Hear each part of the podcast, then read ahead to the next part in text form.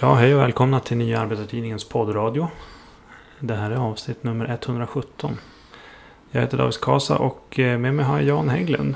Hej hej. Hej hej. Ja, är du mätt och belåten efter att ha ätit massa julmat när det har varit jul? Eh, Göra belåten. Eh, jo då, jag är faktiskt mätt. Men belåten är jag ju aldrig. Nej, nej, nej, nej, du har ju inte fått några dieselpengar. Exakt. Mm. Och det har inte blivit billigare sen för ett, två, tre, fyra år sedan. Nej, det har ju inte det. Jag såg att priserna hade gått upp nu igen dessutom. Mm. Ja, så var det. Minus 10 kronor vid pump, sades det. Ja, say, say no more. Precis. Ja, nej men vi ska väl kasta oss in i dagens ämne. Eh, tänker jag. Eh, förra podden, då gick vi ju igenom eh, personer och händelser när det gäller vänskapskorruptionen inom eh, polisledningen. Ja, men det var ju ganska länge sedan. Precis, jo, nej men vi, vi nämnde ju det. Det var ju en, en, en eh, skandal som verkligen är en skandal. Även om man inom media har försökt få det att bara bli till en smutsig historia. Eh, och jag tänkte, ni som inte har lyssnat på den förra podden så rekommenderar jag att ni gör det. Eh, där går vi igenom lite fylligare. Men jag tänkte jag skulle repetera kort de inblandade personerna och, och vad som har hänt. Alltså, det är ju inte vilka som helst som har varit med. Alltså vi har Anders Thornberg, rikspolischefen. Vi har Mats Löving, ställföreträdande rikspolischef och länspolismästare i Stockholm. Vi har Linda Staff som är underrättelsechef vid nationella operativa avdelningen. Det som förut hette Rikskrim. Anders Jakobsson överåklagare. Are Stenman, polisens säkerhetschef. Eh, en kompis inom polisen till den här Linda Staff. Och dessutom eh, överbefälhavaren. Mikael Bydén. Så att det är ju ett, ett gediget gäng som är inblandade i det här. Eh, det som hände då. Alltså under den tid som Mats Löving var chef för nationella operativa avdelningen. NOA brukar det förkortas. Så rekryterade han Linda Staff som underrättelsechef. Också då på NOA. Problemet det var det att hon saknade erfarenhet som polis. Och det fanns dessutom 21 sökande som var eh, personer med mycket större erfarenhet än henne. Eh, sen har det ju framkommit då att eh, den här Löving och Linda Staff hade en relation vid tidpunkten då han tillsatte henne. Och det här har gjort att det är en förundersökning som pågår just nu.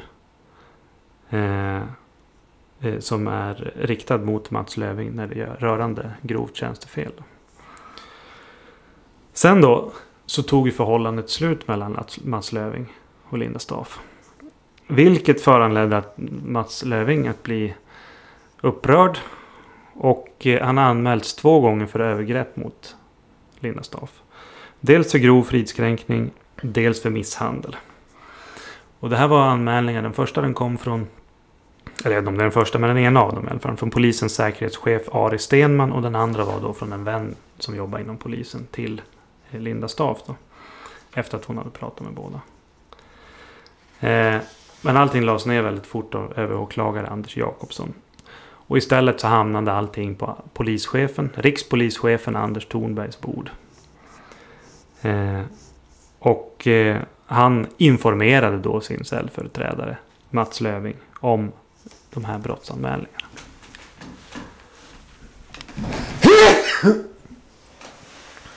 Och det, det, det är liksom den, den, korta versionen om vad som har hänt. Och som vi sa i förra podden så problemen går mycket djupare än bara en smutsig historia inom polisen. Som skvätter på ÖB dessutom. För att ÖB, ej att förglömma, har ju idag en kärleksrelation med Linda Staff. Eh, enligt Expressen? Ja, enligt honom själv också. Okej, okay. ja. eh, enligt eh, honom själv och Expressen. Ja. Och menar, den röta som finns i toppen av polisledningen. Och alltså toppen av statsmaskineriet. Alltså det är ju inte. Det är inte en smutsig historia. Det beror på den rubbade jämvikten i samhället. Och det är det som vi ska diskutera idag. nästa podd då ska vi gå in på lösningarna.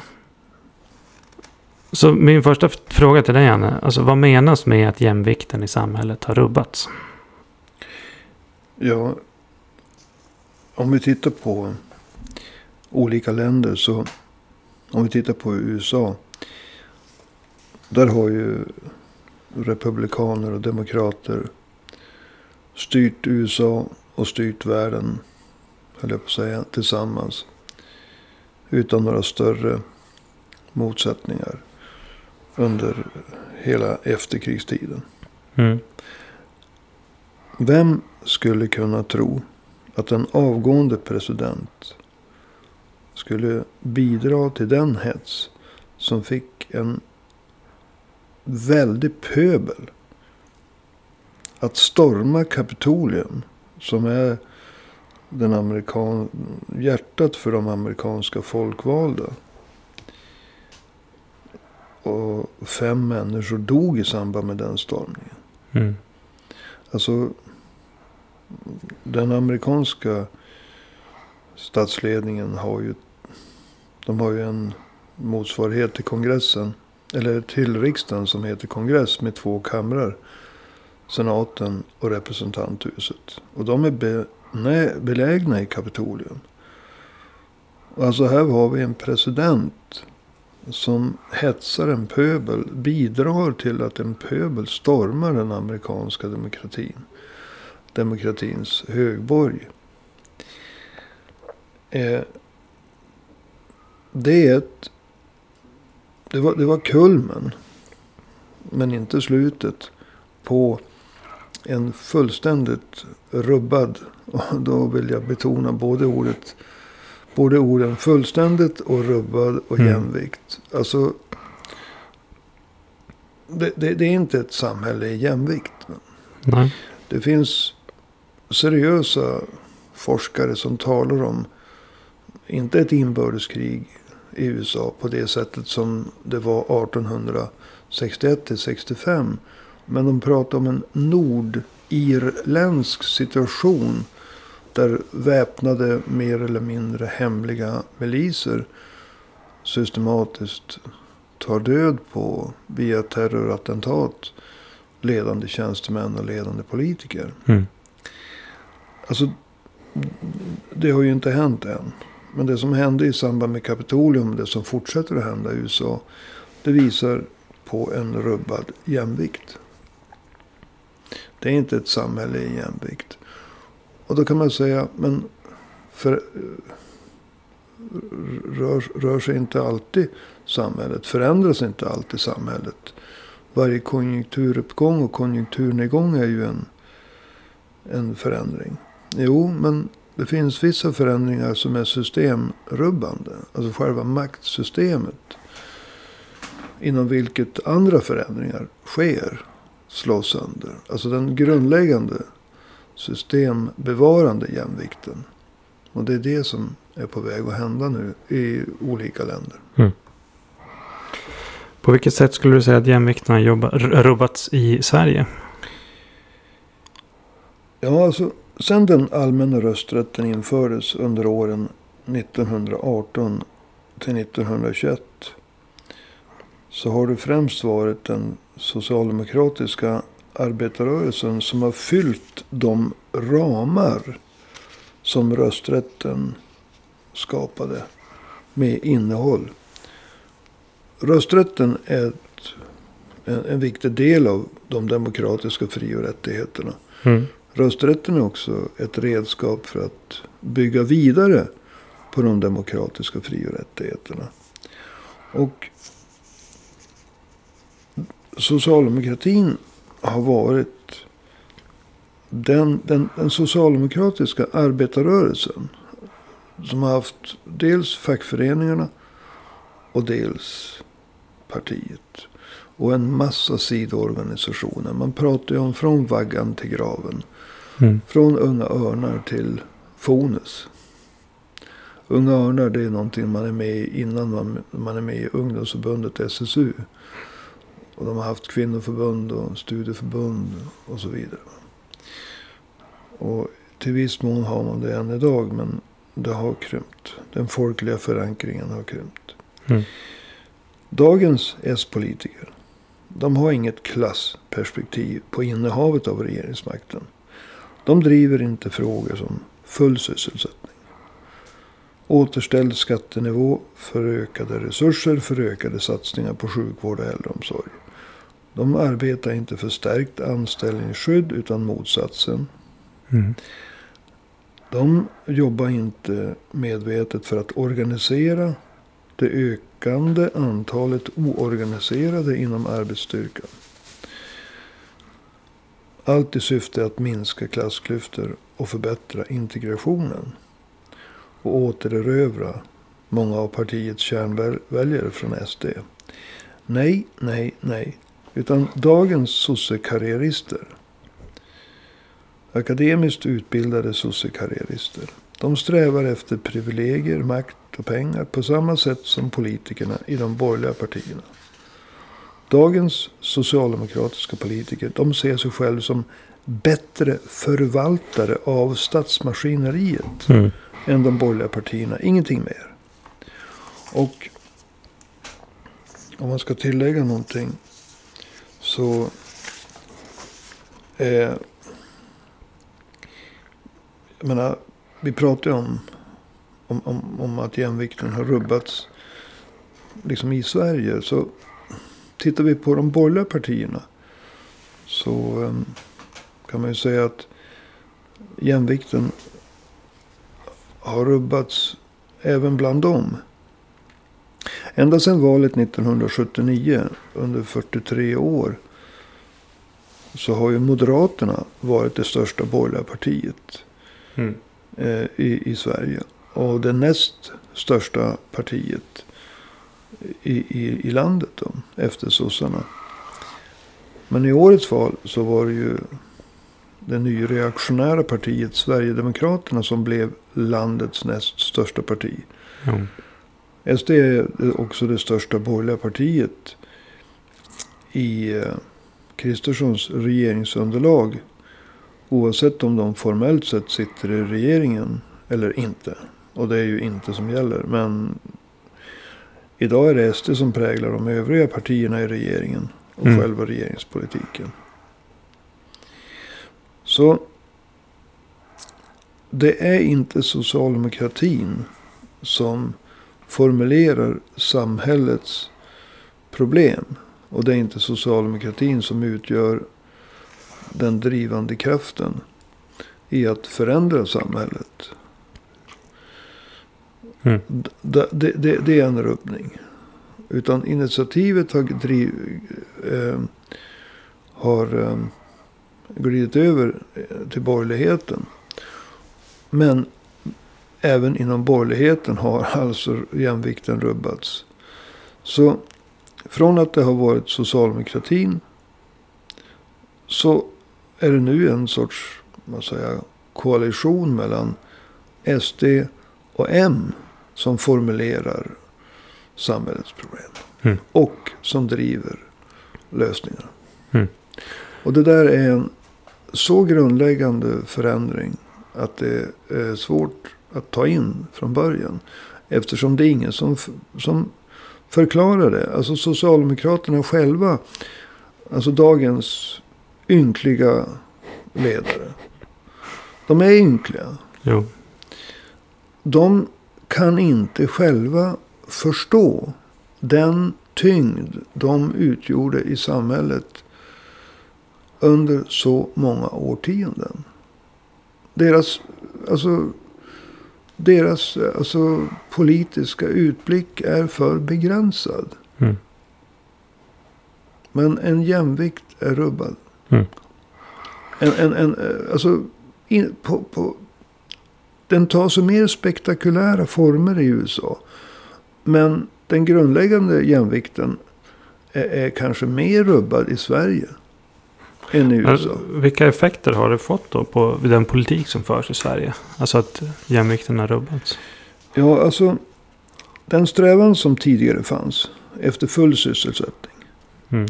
Den är borta. Idag tillhör Sverige ett av de EU-länder som har högst arbetslöshet. Och tittar vi på arbetslösheten så finns det också en väldigt, väldigt ojämlikhet mellan, eller skillnad mellan de som är födda i Sverige och de som är födda utomlands. Mm. Alltså det är typ tre och en halv gånger så många arbetslösa bland de som är födda utomlands. Mm. Och de är ju, Vad var det? 17 procent på utrikesfödda och 5 procent på inrikesfödda. Någonting sånt alltså de är födda utomlands. Sen har de barn. Mm. Som påverkas av deras situation. Så sen det unikt stora flyktingmottagandet. Sverige har aldrig haft historiskt sett något stort flyktingmottagande. Det eh, innebar en prövning. Där det svenska samhället, arbetsmarknadspolitiken, bostadspolitiken misslyckades kapitalt. Vilket har lett till en, en, en eh, misslyckad integration. Och det har i sin tur eh, lett till det man kallar utanförskapsområden. Men i vissa utanförskapsområden har det växt fram parallella samhällsstrukturer. Som dels är baserade på kriminella nätverk. En del släktbaserade och de kallar man dem för klaner. Mm. Men också till parallella samhällsstrukturer som är baserade på inte muslimer i allmänhet utan på islamister. Som Muslimska brödraskapet ska jag Mm. vilja säga den viktigaste aktören. Så Sverige har gått från att vara ett av världens mest homogena länder. Till att vara ett av Europas mer segregerade länder med parallella samhällsstrukturer. Mm. Men klassklyftorna har ökat mest. Alltså Sverige tillhör de länder där klassklyftorna har ökat mest. Och de här, de här grundläggande förändringarna har förändrat hela det klimatet i samhället. Och för sossarnas del så har det ju inneburit att, att, att stora delar av deras traditionella väljarbas har gått från, alltså inom bland eh, de som definierar sig själva som arbetare. De har gått från sossarna till Sverigedemokraterna. Mm. Som nu är näst största parti. De är snart lika stora. Om, inte om, inom, eh, hur man säger, LO-medlemmar. Men däremot bland de som själva ser sig själv som arbetare. De som finns, för alla arbetare är ju inte med i facket. Nej.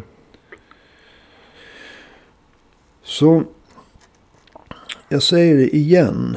Alltså det pågår alltid politiska förändringar. I Sverige så fanns det två huvudaktörer. På ena sidan den socialdemokratiska arbetarrörelsens fackliga och politiska grenar. Och på andra sidan så fanns borgerligheten. Dels den ekonomiska kärnan, affärsbanker, vissa storföretag. Och vi hade statsmaskineriets toppar. Mm. Och vi hade då de tyngsta borgerliga partierna som Moderaterna. Och det fanns en sorts balans mellan då arbetarrörelsen å ena sidan och den samlade borgerligheten. Ekonomi, statsmaskin och partier å andra sidan. Nu har maktbalansen mellan de två aktörerna, huvudaktörerna, förskjutits. Socialdemokraterna kan inte längre stå upp mot borgerligheten. Mm. Så det är, alltså precis som i USA i samband med stormningen av Kapitolium. Så har det skett en sys- den systembevarande jämvikten har rubbats. Och även om det, jag säger det igen, det var mer spektakulärt när Kapitolium stormades. Men om man tittar på alltså den systembevarande jämvikten och dess rubbande så är den enligt min uppfattning alltså mer tydlig i Sverige än i USA. Mm. Hur, om vi går tillbaka och riktar blickarna på de här skandalerna som har varit i myndighets-Sverige. Alltså hur, hur passar de in i allt det här? Ja, alltså när hela samhället förändras. Från vad ska man säga, en rörelse mot minskade klassklyftor. Mot ökad jämställdhet mellan män och kvinnor. För ökad demokrati även på arbetsplatserna. I form av 70 och 80-talens till exempel lagen om anställningsskydd, medbestämmandelagen, lagen om facklig förtroendemans ställning, studieledighetslagen. Vi, vi, vi, har också fått rätt att vara hemma med sjukt barn, mm. föräldraledighet. Även karn ska ta sin andel av föräldraledigheten, lämna och hämta på dagis. Som heter förskola nu för tiden. Och eh, alltså demokratin liksom gick offentlighetsprincipens effekter. Alltså en rörelse mot skillnader, mot bristande demokrati i stort. Men även i smått. Mm. I, ut i samhällets alla hörn. En rörelse. Och den trängde naturligtvis även in på de högsta av nivåer. Du kan vara överbefälhavare, du kan vara rikspolischef, du kan vara riksåklagare. Om du har barn och de liksom säger du, inte ni.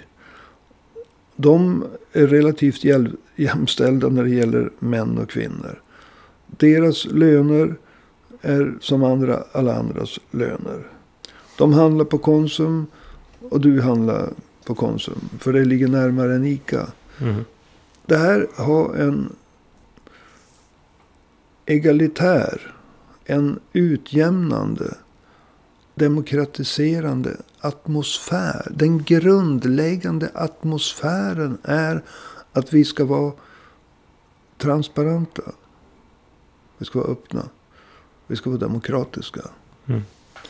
Om idag så har den rörelsen förbytts mot en rörelse som går åt andra hållet. Ökade klassklyftor. Ökade spänningar mellan de som är födda i Sverige och inte födda i Sverige. Segregation, parallella samhällsstrukturer, hederskultur, kriminella nätverk, en med allt mer auktoritär lagstiftning på en rad områden. Den är ibland nödvändig, men den har eh, det onda med sig. Ibland är den felaktig förslag som diskuteras rör sig, alltså hela samhällsbilden rör sig bort från ökad demokrati mot att ifrågasätta demokratiska fri och rättigheter. Och det var en lagstiftning som media sent om sidor, handlade om spioneri, kom på att den var väldigt destruktiv. Sent om sidor så skrevs det i nästan alla tidningar om att det här hotar pressfriheten. Det är ett tydligt exempel. Men före valet så, så kom det en rad olika förslag. Till exempel Moderaternas. Om att man skulle gå ut i som förorter. Där det var mycket segregering. Många invandrare. Och man skulle liksom mer eller mindre obligatoriskt testa alla barn för ADHD. I mm. syfte att förebygga, vad heter det, kriminalitet. Det låter ju som vi har hamnat tillbaka i rasbiologins värsta raseri på 30-talet. Mm. Så att det här påverkar myndighetskulturen. Det är sammanfattande. Mm. Då skulle man kunna säga att de har liksom... De har, de har börjat frigöra sig från eh, de eh, folkvalda. Man kan säga att makthavarna inom myndigheter. De så att säga tjänster, de som tidigare skulle ha kallats för ämbetsmän. De högsta tjänstemanna. De högsta cheferna inom myndigheterna. Och även naturligtvis inom företagen. Men de har ju alltid haft en annan ställning. De har börjat fri, de högsta cheferna inom exempelvis polisen, militären, det juridiska systemet. De börjar frigöra sig från de folkvalda makthavarna. Och då får de större svängutrymme. Kan du ge något exempel på den här? Alltså mer konkret exempel på hur de frigör sig? Ja, alltså om vi tar överbefälhavaren Mikael Bydén. Alltså militären, de ska hålla käften i vissa frågor och överlåta eh, tänkandet och diskuterandet åt, åt politiker. Mm. De ska inte föregå diskussionen. Alltså Mikael Bydén, överbefälhavare. Han gjorde ett utspel den första november i år. Mm. Eller nu, nu har jag inte fattat, vi har bytt år. I fjol. I fjol egentligen. Precis. Och då sa han att, offentligt att Sverige inte borde göra som Norge och Danmark. I samband med ett NATO-inträde. I Norge och Danmark så tillåter man varken permanent närvaro av trupper från andra länder. Och man tillåter inte heller lagring av kärnvapen. Men ÖB Mikael Bydén ansåg att Sverige inte borde sätta några gränser. Som har skett i Norge och Danmark. Mm. Och det där ska, han ska inte föregå en demokratisk debatt. Det här, på, det här, mm. det här understryker hur odemokratiskt hela... Inte bara hur odemokratisk NATO-inträdet var. Hur odiskuterat det vart hur opinionen är, kördes över. Utan det fortsätter att vara odemokratiskt. Ja, men en av de sakerna som sades var ju just att man skulle liksom inte ha NATO-trupp i Sverige. Och såna här saker. Nej. Av det som faktiskt sades. Ja. Men, men alltså nu öppnar den här mannen. Som tydligen är ordförande i militärpartiet. Eller den fraktion Precis. av militärpartiet som är NATO-militärpartiet. Han öppnar för permanent närvaro av NATO-trupp i Sverige och för NATOs kärnvapen på svensk mark. Men han gick längre. Han ansåg att Sverige borde etablera sig som basområde för NATOs mark-, flyg och marinstridskrafter. Och han tog även upp möjligheten att Sverige skulle kunna upprätta ett, jag citerar, regionalt högkvarter. Sådana som finns exempelvis i Nederländerna och Italien. Och jag säger det igen. Den här överbefälhavaren, han har uppfattat att det finns inga tyglar längre. Mm. Utan han kan före, föregå en demokratisk debatt. Men jag har inte tänkt så mycket för jag har varit så förbannad på andra saker. Ursäkta åhörare. Men alltså det är verkligen som om han leder ett eget NATO-vänligt militär, militärparti. För i en demokrati så är det de folkvalda som ska tala om hur den militära politiken, försvarspolitiken, ska utformas. Speciellt när det gäller främmande trupp på svensk mark och kärnvapen. Mm. Och det är inte militären som ska tala om för befolkningen riksdag och regering var skåpet ska stå. Och det här är mycket provokativt. Och det, det här hade inte varit möjligt om jämvikten i Sverige hade varit som den var på 60 och 70 och 80 och 90-talen. Nej. Så det är ett väldigt tydligt exempel. Mm. Hur, hur passar skandalen inom polisledningen in i det här? Då? Ja, alltså. Det, det är ju i en situation där eh, vi håller oss till det man brukar kalla statens hårda kärna. Mm. Och det är först och främst polis och militär. För de bär vapen. De ena utåt, de andra inåt.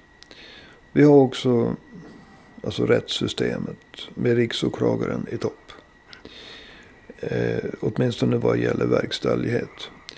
Och sen så har vi naturligtvis underrättelsetjänsterna, Säpo. Och vi har MUST. Vi har Myndigheten för samhällsskydd och beredskap. Mm, vi, vi, alltså, det här är statens hårda kärna. Mm. Och i en normupplösning. När de här, alltså, när de här får ökat svängrum. Då kommer det att avspeglas. Inte bara vad de säger på presskonferenser. Det kommer att, av, det kommer att avspeglas i, i, i eh, ett mindre eller mer utvecklat nyckfullhet i deras myndighetsutövning. Och också mm. den här, alltså vem, vem kan jag tillsätta? Alltså det är ju uppenbart att Mats Löving, han har uppvaktat Linda Staff genom att ge henne en tjänst hon inte borde ha. Mm. Och Linda Staff, hon har tacksamt tagit emot den. Och jag vill lägga till att hon fick också en eh, pistol. En tjänstevapen som hon inte var berättigad att ha. En så kallad Sig Sauer, ett kraftfullt vapen. Kan man inte vinna en kvinnas hjärta genom att befordra henne så kan man ju naturligtvis ge henne en ordentlig pistol. Precis. Och om hon inte är nöjd med det ändå utan bryter förhållandet då kan man ju alltid förfölja henne. Men eh, då är det ju bra om man har en rikspolischef som är förstående. Och en överåklagare som också är förstående och lägger ner alltihop. Mm. Och överbefälhavaren som, vad heter det, inte håller tand för tunga i andra sammanhang. Han borde ju förstå att i den här härvan så har ju alla inblandade och speciellt Mats Löving och Linda Staaf. De har ju utsatt sig för risk att bli utpressade. De har haft ett hemligt förhållande. Då kan man bli utpressad. Då ska de säkerhetsprövas. Den här överbefälhavaren han borde ha omdöme nog att hålla sig borta från den härvan. Men det har han inte alls gjort. Mm, Utan han och Linda Staff är numera ett uh, kärlekspar. Och därmed så är han indragen i den här härvan. Alltså allihop skulle avskedas. Bara sådär. Mm. För att man skulle vi, ska visa var skåpet ska stå. Den här, det här är inte bara vänskapskorruption. Alltså jag menar inte att förringa vänskapskorruption. Men rötan riskerar ju att få enorma konsekvenser. Alltså det här är lösmynt av människor. Om man slår vakt om rikets säkerhet. Mm. Så det här är ju människor som babblar i tid och otid med varann. Ett litet kotteri.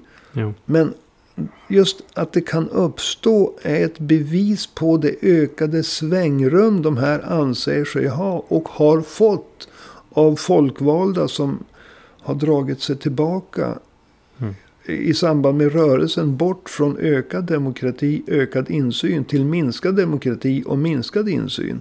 Vilket då lämnar fältet fritt för de här. Ja. Ja. Det är ju stora frågor som vi har pratat om här idag.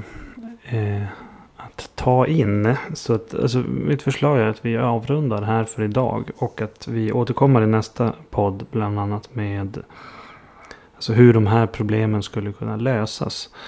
Men jag tänkte, har du några final words innan vi avslutar? Så ja, när man sitter och lyssnar på sig själv. Alltså man hör sig själv tala.